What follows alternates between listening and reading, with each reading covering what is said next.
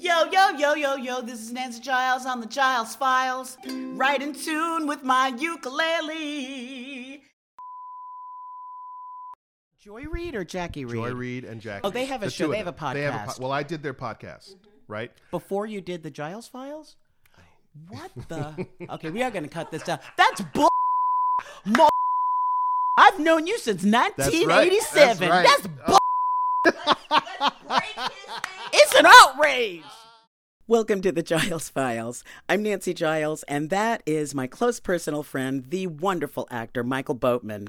You know Mike as one of the stars of The Good Fight on CBS All Access, and from tons of TV series from China Beach and Spin City on ABC to Arliss on HBO, Instant Mom on TV Land, Anger Management with Charlie Sheen on FX, and he's been in movies like Hamburger Hill, The Glass Shield, The Peacemaker, among other movies. And dig this, he's a theater actor and he's a writer. This dude is a renaissance man. We're going to kick off this interview with questions by our producer, Nancy Wyatt. Where did you meet Nancy? Oh, What was she like? oh. And a funny story for China Beach. All right, on China set. Beach thing. Nancy hates when I tell this story. So I had just moved to New York in 1987 From where? from Chicago. I had one film under my belt. It was Hamburger Hill. And I'm in New York because I had an agent in New York, and that's what they said. You got to leave Chicago, you got to go to New York or LA, and real real actors go to New York. And so that's, you know, I just got out of college, drama school, all of it. So I get to New York. I'm thinking, oh, oh, I'm on my way. You know, I've got this movie under my belt. And then I didn't get another job for six, seven months, of course. So I had to do horrible day jobs, what, you know, like every other struggling young actor. But I did get to audition. So one of the auditions I had was for a play at the Young Playwrights Festival. At Playwrights Horizons. At Playwrights Horizons, the wonderful Playwrights Horizons, called Tiny Mommy right? It was a modern sort of urban retelling of the nativity of the story of the birth of Jesus. And and the role I was auditioning for was Joseph. So I go in and I, I audition and somewhere in that process I see this very tall, statuesque, beautiful Annie Hall dressed type woman. She had the hat with the long coat and the and I love Annie Hall and I, you know all of that stuff. So I'm like, who's that? Who's that interesting woman? And I don't think we auditioned in the same room, No, I don't think right? so. I don't think, I think it was we that saw each other in the waiting kind of- room. right? And we may have only been like the only two black people there, or something like that.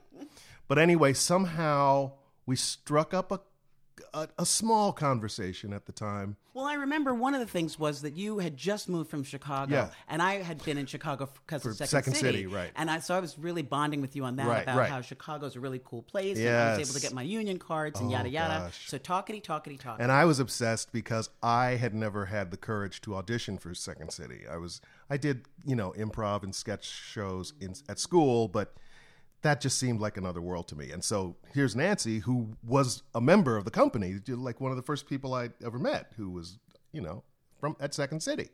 And so that I think probably is why we we really started talking. So then a few weeks go by and I'm walking into Actors Equity, the Actors Equity building on where West it? 46th West 46th Street. Thank you. They have a famous lounge where they would post actor notices, Right. you know, audition information, and a place where actors between auditions and stuff could just kind of hang out. It was actually the best because you'd go up there, people smoked indoors. This is the 80s. And you'd see, you know, you'd see old actors who you knew from TV shows growing up as a kid, just hanging out looking for auditions, uh, talking about whatever, and you know, oh my god, When's the last time you were sent out? Yeah, oh I my haven't been God, out. You the know- business sucks. Right. I think I saw like Jerry Orbach in there once from Law and Order. I mean, you know, it was that. So walking in that, like me, this kid from Chicago, it was like, whoa, I really, I've arrived. I'm here. Look at, I'm in New York and I'm with all these old actors and it's the greatest thing. But this is pre-internet as well. So this, so you'd go in there to check if you were looking for an apartment. Remember, uh, needed one Sublets. roommate, sublets, all of that stuff. So I was going, I was coming out of Actors Equity and it was a beautiful like it was it was spring maybe it was. wasn't summer it was like spring beautiful, gorgeous, one of those bright, gorgeous, sunny New York days. And here comes Black Annie Hall. You know, uh, it's Nancy. And it's like, oh, hey, it's you. Hi, you, girl, girl from audition. Yeah. And you're like, oh, yeah. And I remember you. And, and we're talking, we're catching up. Did you get that part? And I think we both had gotten the parts by then. I think so, but we didn't hadn't- know. Right, yeah. So here we are, we're talking. Oh my God. And like, in a weird way, Nancy, other than the guys that I worked with on this film, you were like one of the first people I met in New York. Aw, Truly. That I connected with. that makes me happy. It's true.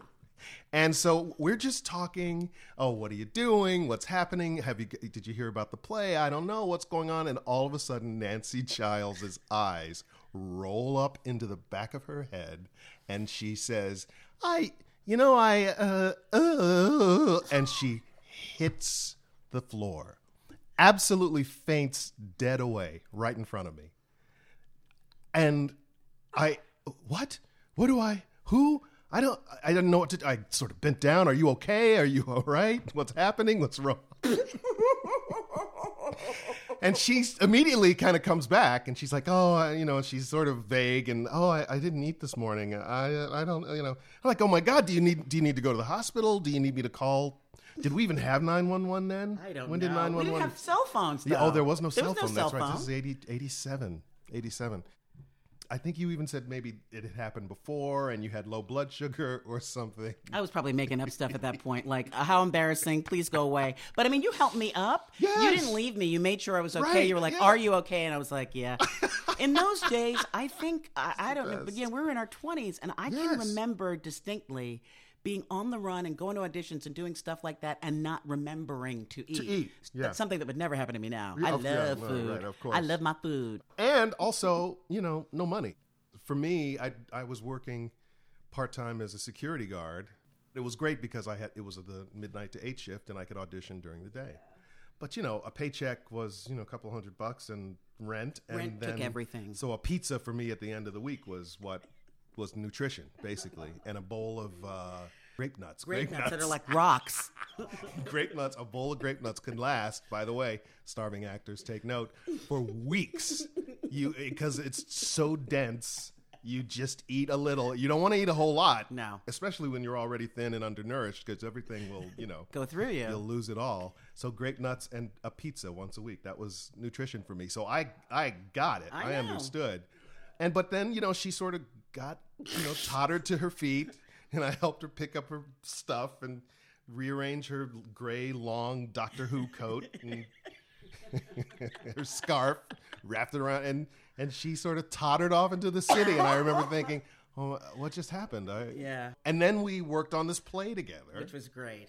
which was great, and that's where we really became friends. And there were actually a lot of other sort of actors who kind of went on to become sort of notable folks. We, Cynthia Nixon and Cynthia was in it. Ming Na, Ming Na Wen. Ming Na Wen at the time, Yeah. Oliver Platt, Mary Testa was also Mary in it. Testa. Yeah, yeah. Oh, Tony Mary Award Testa, nominee that's twice. Right. Oh my gosh. So and you know we just stayed friends forever. Did you get cast for China Beach right after that play? 87, 88. It was Yeah. the beginning of. Yeah. Yes, I did the, The pilot, pilot in the, the- first season. Right. First six episodes, I think something they did. like yeah. that. Yeah. There was a two hour special and then six the episodes. I two-hour know movie. because my friend Michael was on it, and so I watched. Right. So in the summer of 88, there was a writer's strike. That's right. That's right. And they lost Chloe Webb, who was, Yeah. uh, and they were looking to replace that role. Yeah. And I happened to be fortunate enough to get an audition for China Beach, but they said we don't have any scripts. We can't bring scripts legally because of the because of writer's the strike. writer's strike. So we just want to meet and talk to people. So I was like, you know, uh, luckily I didn't faint, but I was like chatty, chatty, chatty, you know, just chatted, so and I think they taped it. Yeah. And then I met him again, and they'd made the script out of some of the stuff that I told them. Oh Yeah, wow! yeah, some of my own material. Oh, I love that. Yeah, I never then- knew that. Well, if, I don't think if they'd handed me a script, I would have gotten it. I'm not good at those hmm. auditions. Yeah, And then I got it, and then I called you, and That's you right. were at work that day. I was think. actually at work, and I may have actually been sitting in a jeep because it was ironic because China Beach, which was a Vietnam War era show for the listeners oh, who. And I get this call from Nancy, and she goes, "I'm going to be on your show," and I went, "What?" I'm going to be in your show. I'm going to be regular on your show. And it was like, and we did like this sort of same thing that we did in the Actors Equity, where we sort of jumped up and down, like, yeah, yeah, yeah, yeah. We have a job. Two we idiots. have a work. And... And you said to me at the time, I'm only worried about one thing. In the first scene I'm in, I have to drive a Jeep, and I don't know how to drive. Whoa! Which way's Major Garreau? Her room? It's right there. I want the name of her decorator. Try Mars. I thought that's where I was.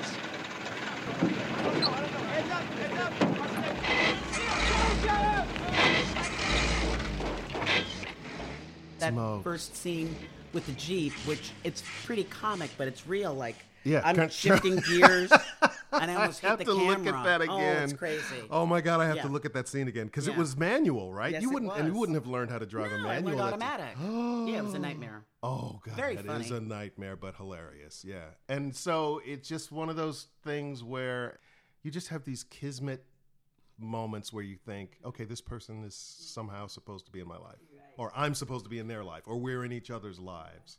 You know what I mean? Because we keep coming around and coming around in, in these very and Nancy and I always bonded on I think also being two black nerdy kids who like drama and books and and didn't fit in Right, with our with our quote unquote our own people, you know. You act white, you talk white, that Yeah, kind of crap. We both thing. large families, lots Yeah. of stories. Michael's always been a really funny storyteller. just hilarious things that he would do in the makeup room that would just cause havoc. Oh my god. A great imitation of Shelley Winters in uh, Well, you were in saying Lolita. that. Well, it's the scene wait, in I have to remember it. I'll tell you She's- which scene. yes, it's the please. scene in Lolita right after she realizes that Humbert has been writing about her and keeping this show, Right. and she's like, huh, the the the the, the so and so woman. I'm the, You're- I'm the fat, and you know she's been Shelley Winters is is rejected because she's hoping for this. and he's in Humbert, love with her right? daughter. And he's in love with the daughter. So he And- marries her to be and near she the says, daughter. I'm the I'm the the the I can't remember What it. Oh was my god, last the name? babbling Baba. yeah, yeah. The yeah. Haze woman. the cow. The obnoxious mama. The brainless Baba. well, the stupid haze is no longer your dupe. That book, You please. leave Give it it to me, alone please. or I'll scream out the window!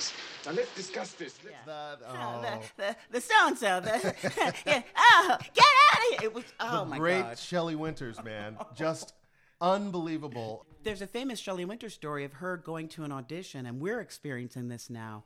She was auditioning for people who were younger and didn't know her, Right. and they were like asking her about her credits, and she opened a bag and pulls out one Oscar and pulls out the second Oscar and stares at them, and she says, "There are some people who think I can act," and it's like it, I remember that just. Ugh. Oh, it's the best. And a friend of mine, the great Richard Kind, he told me once, you should always talk to old actors. Every time, if you see an old actor that you love, you should say it because they probably don't hear it enough and da da da da da. And I was like, Rich, come on. But he's kind of right. He is, and to remind you, Yeah. with the first time we were at the Emmy Awards for China Beach, Mm. we ran around. We did tell James Earl Jones how much we loved him. Yeah. We were like, "There he is!" And we we didn't care. We were like running around. No. Mr. Mr. Earl. I think I even said Mr. Earl Mr. Jones. Earl Jones. No, but we crouched by his table Right. and told him. Oh. So I I agree with Richard. You, How could you not? yeah, I mean, and he was very nice. super Yeah. gracious. And Richard did say this once, and, and I, at the time, I didn't really believe him, but it kind of makes sense. He said, "Name the most famous actor you can think of," and I said, "Tom Cruise." He said, "One day, no one will know who he is," and I thought, "No, come on, no." But it's kind of just time. My kids, who are all the oldest is twenty three, the youngest is fifteen, have no connection to Tom Cruise. Wow. They know.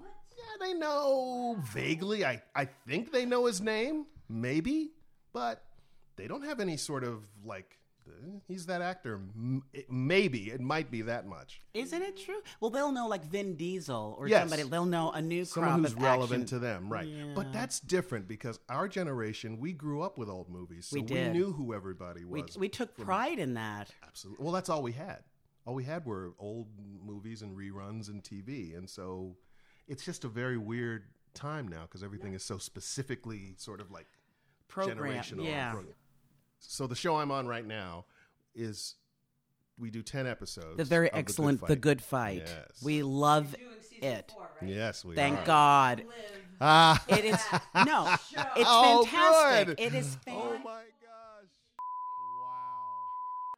Can I just say what I think is disgusting Julius, about this whole please, thing? man, please. You're all practically rabid with anticipation. I have a lot of friends who are Republicans, and they all had that same gleam in their eye whenever they talked about impeaching Obama. Oh, you're not going to compare Obama to Trump. And I'll say to you the same thing I said to them. The voter has the right to be wrong. I mean, you don't like Trump? Too bad. He was voted into office. not by the majority. By the rules agreed upon by Democrats and Republicans. He is our president. If you don't like him, vote him out in 2020.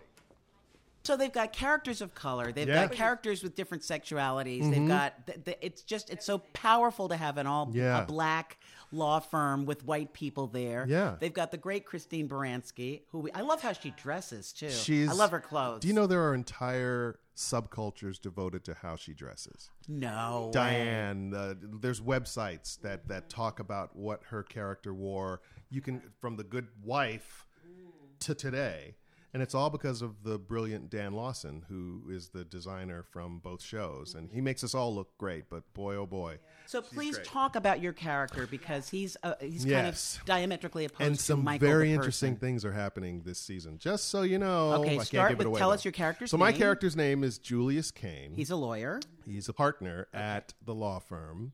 He's the managing partner, so he's not a name partner, but um, he's the guy that sort of keeps the machine oiled and running and that sort of thing, as well as sort of taking part in all the kind of big firm decisions um, with Delroy Lindo and Audra, Audra McDonald and Christine uh, Baranski's character. So we're the four sort of main partners.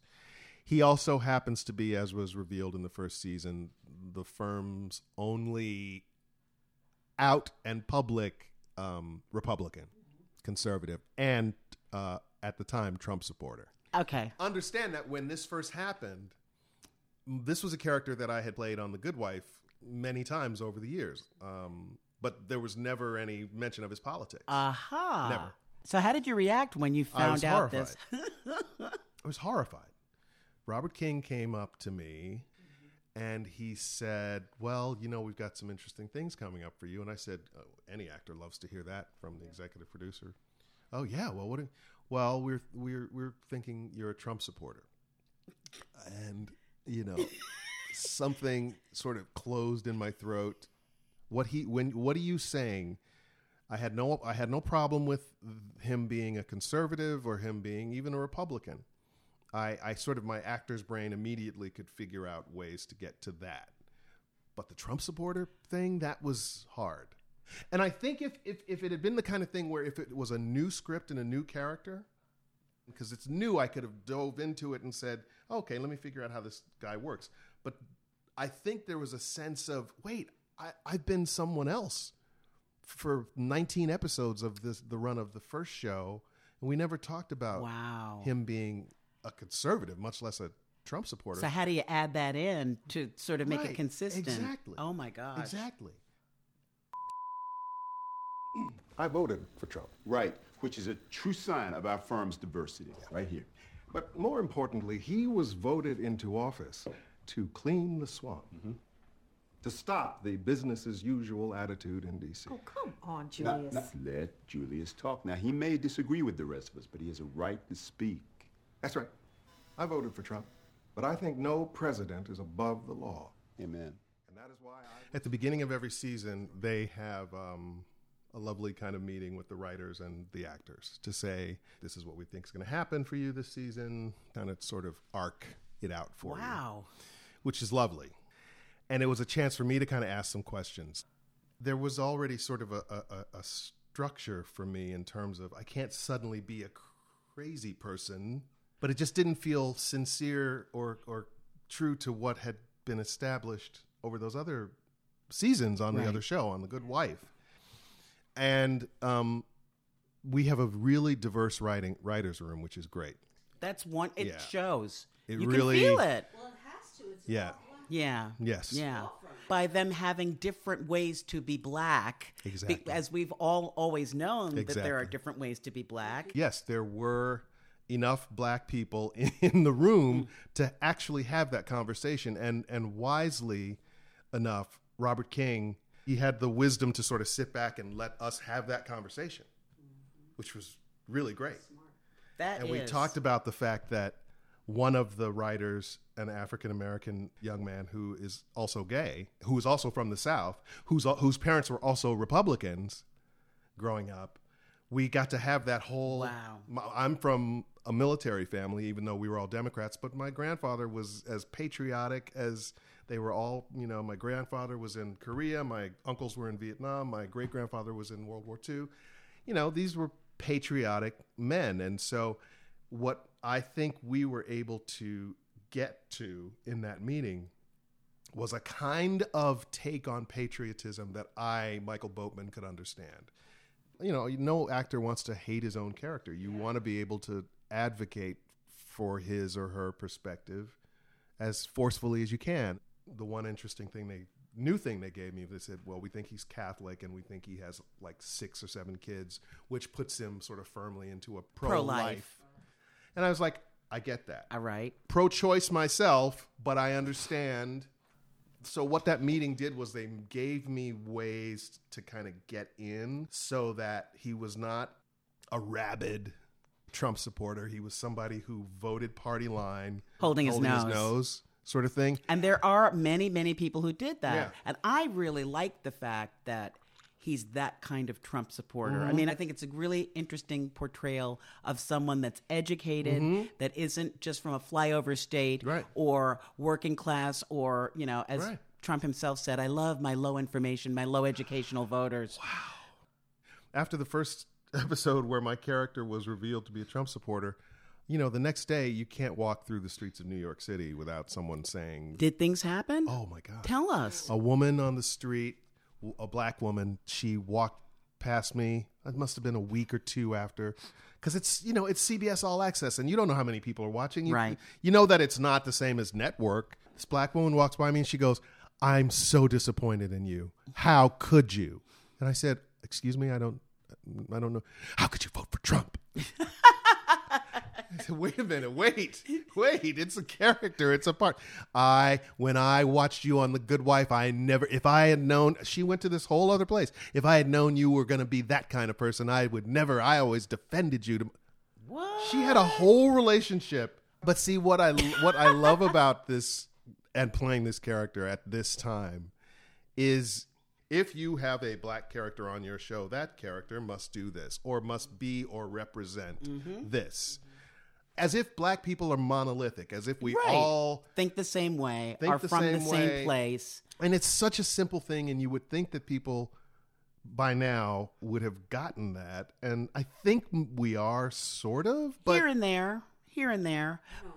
Here and there we are. Well, your Nancy show, with such a deep sigh. No, your show is demonstrating that. Yes. But the burden that that puts on us to be and represent Right. everything like that, it makes it hard to just be creative. and it's impossible. Yeah. But guess what? There's some things my daughter, my kids teach me stuff every day.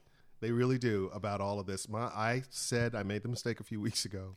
I had gone to pick up my daughter from a volleyball tournament, and she was coming toward the car with a couple of girls I didn't know. I didn't. I didn't. I'd never seen before. So she gets in the car, says goodbye to them, gets in the car, and I say, "Oh, who were those girls?" And she names so and so. This was uh, this is Amy. This is whoever. And then I said, "Oh, and who, who was the who was the little Asian girl?"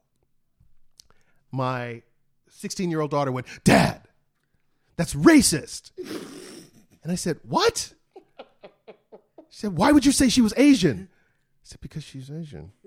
There's only one Asian kid in the group, and that's the one I." But you didn't have to say she was Asian. I was like, "Well, how were you going to know who I was talking about?"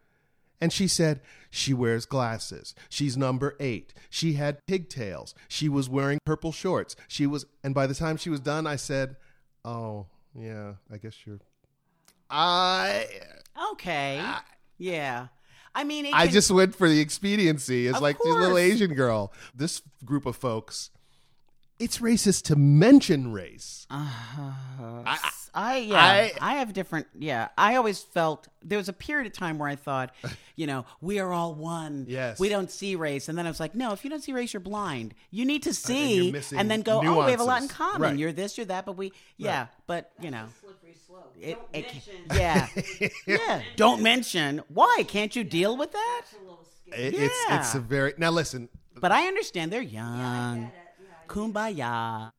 I just have to quickly ask you about all Yes. because one of the things that I've always admired about you is you you work and you have always always been able to get along Hmm. in some very tough situations, tough casting situations. I mean, you were in the original Spin City with Michael J. Fox. Yeah. Mm-hmm. He was going through his, you know, he had his coming out as someone with Parkinson's. That cast changed. You've worked with Charlie Sheen. Yeah. How are you able to get along with uh, in sometimes difficult situations? You know, weirdly enough, I've been really fortunate in that. Uh, like I just saw Michael recently because he did an episode of this season of season four of the Good. how Fight. is he? he is making his way. He is making his way. And he's done a few good wives, and so he's known everybody on the set knows him there too. Good, good wives and the good fight. But it's it, it has progressed, but he's still the same person. You know, he's you know there, and he really, really wants to do a good job and get it right. Um, and I think as a friend, you sit and you see this person who you see struggling with this condition, and you your your heart aches for them. But I don't think his heart aches for himself. I know it doesn't. You know what I mean? He wants to get his lines right. You know, he wants to get the performance right. You know, with regard to Charlie, Charlie is uh, one. I've been so fortunate in that he's been very controversial in lots of ways because of his own personal Struggles, issues. Yeah. This is Charlie Sheen. Yeah, but he's got the biggest heart of anybody. He's literally one of the most generous people I've ever known. I don't know what happens when he goes into his altered places because I'm not there.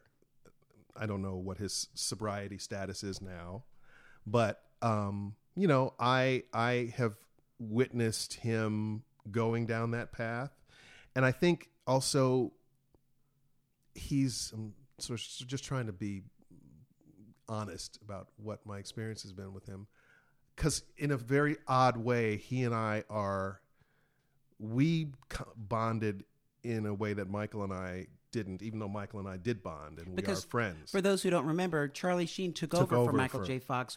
and so we went to the ABC upfronts, which are the thing where actors go every year to uh, to a network function where all of the sponsors and the local channels from all over the country come and to hey meet the stars of your favorite shows kind of thing. And you you know show pony you go and shake hands and take, Take pictures, pictures. with you know the uh, guy who owns the ABC affiliate in Great Falls, Montana, kind of thing, um, which are always fun.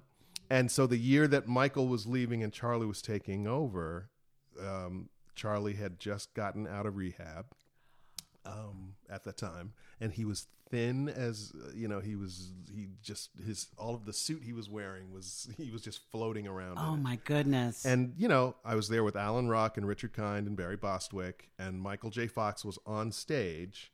And Michael J. Fox has become one of those people. I've learned that there are certain celebrities that, based on not only their fame as performers or whatever, but also because of whatever they their personal story, they just walk into a room and people start spontaneously applauding. Michael J. Fox is one of those people. I've seen it. I saw it with Michael J. Fox. I've seen it with Muhammad Ali, and I saw it with Sidney Poitier. Just happening to be in a restaurant where Sidney Poitier walks in, and people just sorry, huh? you know, it's like oh my God. wow, and that's and Michael J. Fox. so people just immediately. Um, and Charlie is that because of all of his struggles, I think people understand that he is struggling with elements of himself. You know what I mean? He, uh, I love him. I love Charlie Sheen so much that you know we call each other brothers from another mother. And Oh. he- like I said, he is he's just a, a generous spirit that I think you know, he grew up in in in Hollywood, literally with um, a famous father. You know, he grew up with Nicolas Cage and and Sean Penn, and he said we had access to everything, anytime from the time we were 12 years old. Can you even imagine what that must be like? Right, Yeah. right. Gosh. and and the world has always loved them loved him and it loved you know what i mean and so i've gotten to work with people that i like and that seem to i don't think i've been i i i, I i've had a couple that weren't so great right. um but mostly it's just been fun and that everyone seems to want to do the best work that we can do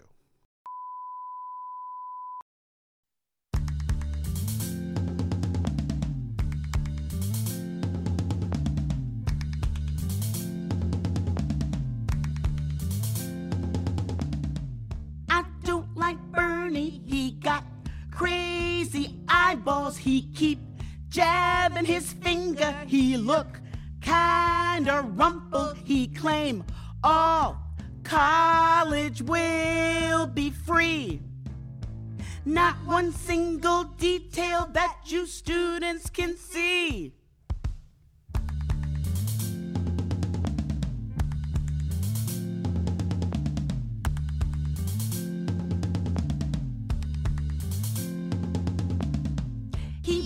Stop yelling. He say health insurance. He go won't cost you nothing. His boys trolling on Twitter. He said that's not my fault. They're not me. Not a new idea since 1973. Get it together, all you Democrats, even AOC.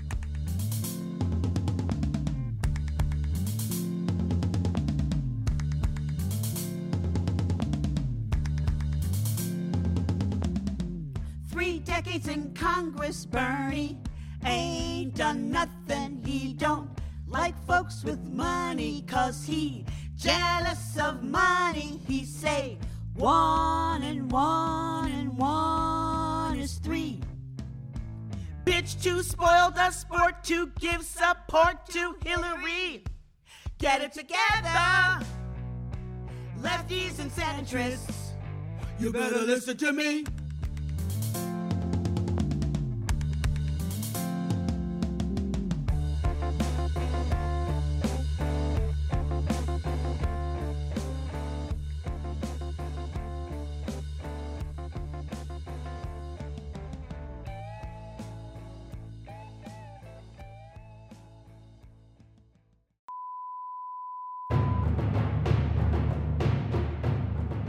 And now for a new Giles Files segment about the people we come in contact with every day that we don't even realize are part of the fabric of our lives.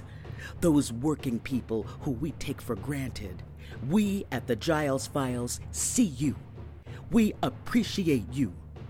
Meet our weekday warriors. We're going to kick off with a shout out to the Malibu Diner in Hoboken, New Jersey, where producer Nancy Wyatt and I go for our very intense breakfast meetings where we discuss podcast content and try to solve the world's problems. Seriously. Whenever we're at the Malibu Diner, though, we get a booth in our favorite waitresses section. Tell us your name. Suraya Badawi. I like the place. I like my boss. I know the people. The people know me. I like the customer, and he respect me, and I respect my customer. It's not just to work. You gotta like what you're doing, and you got to respect your work. You take your work serious.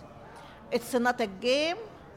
It's not you go in there for fun. Any kind of job. It don't matter what kind of job you have. And I think I'm doing a good job because I have my steady customers, people, and I'm so happy people come look for me. Sometimes even if I don't have a table, people stand by the door, wait for my table. And the other tables is empty, other station, but people still wait for me. And that's make me feel good. Okay?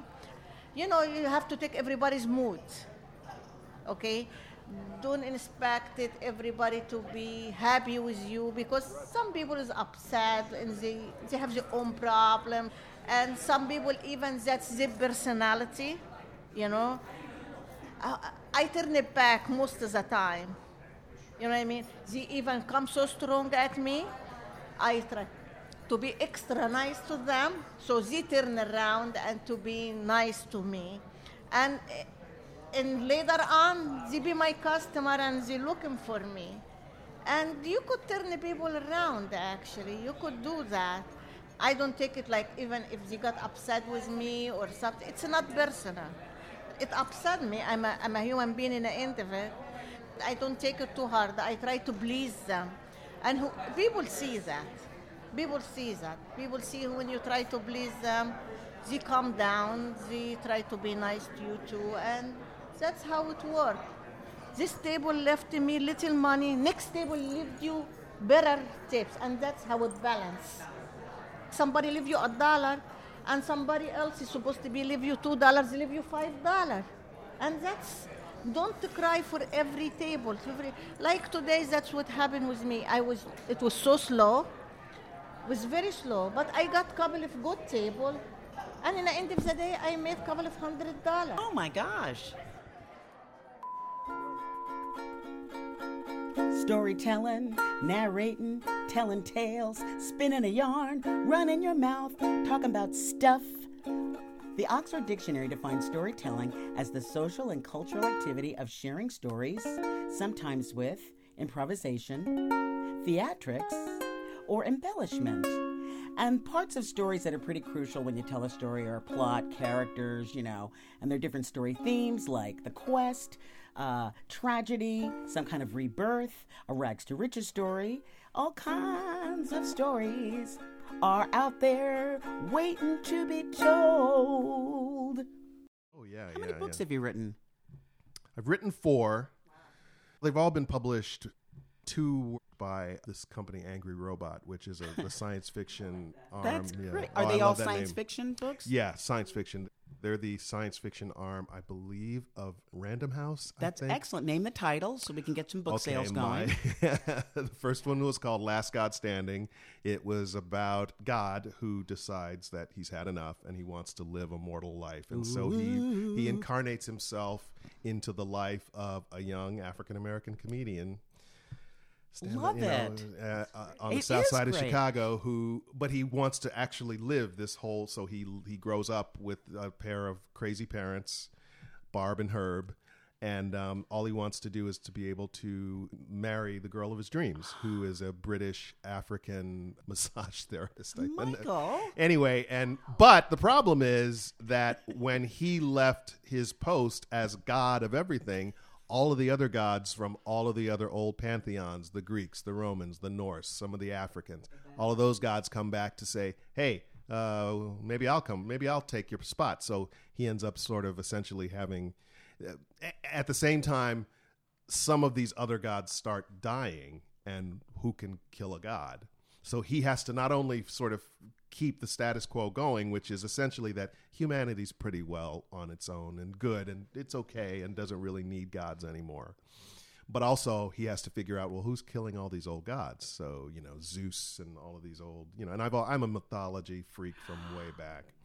And the second book that was published in that series is called "Who Wants to Be the Prince of Darkness," which is sort of this uh, a, s- different take on the same story, only told from Lucifer's standpoint. So when God and Lucifer, at the beginning of this sort of compact, decided to give it give it up and play be humans, it's sort of the result of um, the second book is sort of springs out of the, the the events of the first. So now we get to find out what Lucifer's been up to, and in fact, there are things happening in hell that Lucifer, now living on Earth as a as a as a publicist, oh my God, I love that. has to figure out what's going on in hell. So he's got he has he has to go back and forth between like living his normal life and going to hell to figure out why like demons from hell are showing up at, on Earth uh, and and it's all set against sort of the backdrop of a reality show that takes place in hell and also on Earth. I you know Don't all of- reality shows really take place in hell and they're all in their way? absolutely demonic and I know. Yeah. And there's two more. That Uh, wrote. and the, the the very first book I wrote that was published is called Revenant Road, which I I love this story. It's a story about a writer, Obadiah Grudge is his name, who turns out he's a mystery writer, and he discovers that his father, his long deceased and um, what's the word, absented or estranged Absentee father, father, uh-huh. was actually the world's greatest monster hunter. So th- that he lives in a world where there are vampires and werewolves and ghosts and spirits and all kinds of things. And as a result of his estranged father's death, all of these creatures now come looking for him, sort of thinking, hey, we want revenge for the stuff your old man did. Meanwhile, he had no idea that the world was filled with monsters. And so those were the three that were published, you know, in out in there, and they're all available on Amazon. And That's so on our website impressive. the great thing was I had um, I had suffered a leg injury and I couldn't walk for like twelve weeks and I couldn't work. What it's happened? a bad story, but a good story. Okay, go for it. All right. Uh, around Christmas, we had come back after having the holidays in, in Ohio, and um, our friends who had been watching our house and watching the dog and everything had just you know were sort of cleaning up and getting ready to leave, and my wife asked me before she went to bed, "Hey, um, can you take out the trash?" Of course, it's what I do. So I take out the trash. It's midnight or something, and as I'm going to uh, push the button to open my garage door, I sort of have this heavy, heavy trash bag, and I swing it. I turn to um, push the, the the button for the garage door, and when I turn back, something hits me in the back of the leg at my ankle, by my ankle. It hits me really hard and a really sharp pain. Like what? And I immediately have you ever gone into shock from an injury? I, I was in shock and I didn't realize it because something had happened. And I didn't even look down because it was dark. What I did was I took a step forward thinking, I just been stabbed. Somebody just stabbed me. What? And I look around looking for the person who stabbed me. And as I take a step forward, my leg sort of buckles under me and I oh. fall to oh, one no. knee. One of our friends had broken a ceramic turkey platter.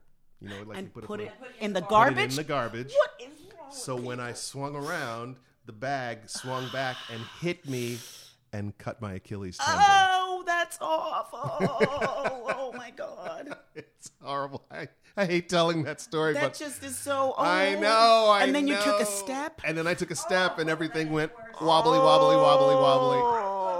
Recover from that. You're obviously Yeah, That's a Yeah. hard injury to get over. It is. It is. I still. I still. This is a long time ago, and it's. Uh, you know, what was fortunate about it. It was not what they call a total rupture. You know, you hear the basketball players when they have the thing and it snaps and it rolls up the back of your leg like a like your you know like the shade. Okay. right? Ah. Sorry, this was not that. This was a this was a partial rupture. So what it meant was they would. Uh, I hopped into the house. Uh, my shoe filled with blood. Oh Jesus. I woke up my wife. I go, "You got to take me to the hospital." She says, "Why?" I go, "I cut my Achilles tendon. I knew what I had done. I knew it.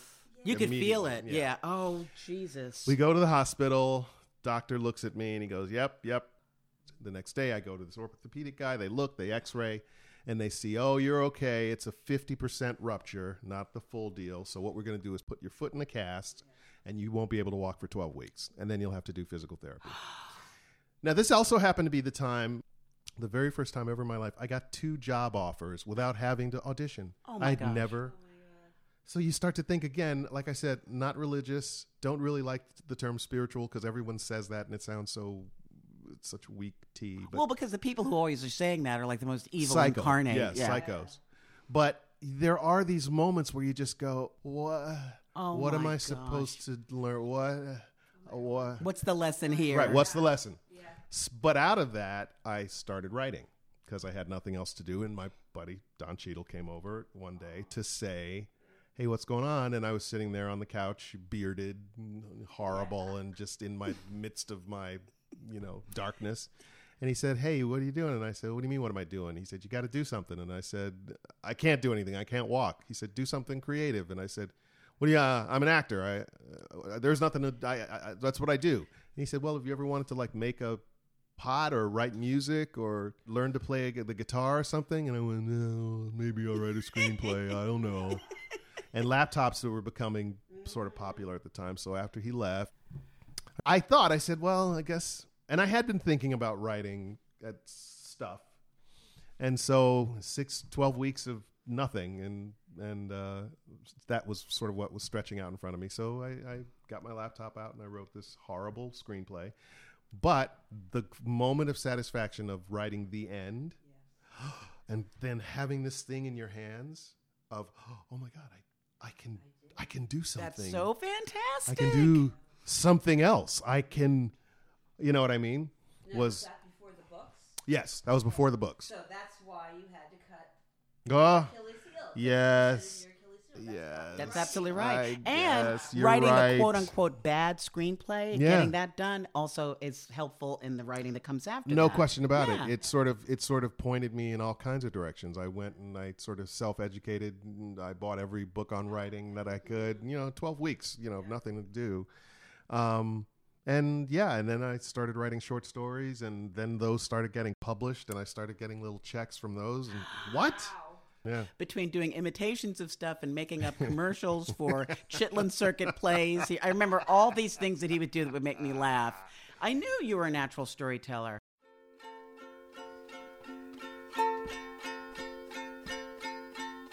Well, that's our show.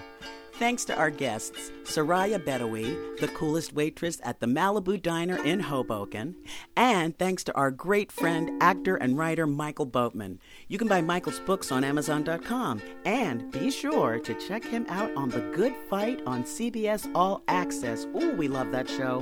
Both of us bought all three seasons. We're dying for season four, which premieres Thursday, April 9th. Thank God. The Giles Files was created by Nancy Giles and Nancy Wyatt, produced, directed, and edited by Nancy Wyatt, and recorded at our studios in Weehawken, New Jersey. We'll be back soon with another Boffo episode of The Giles Files, okay?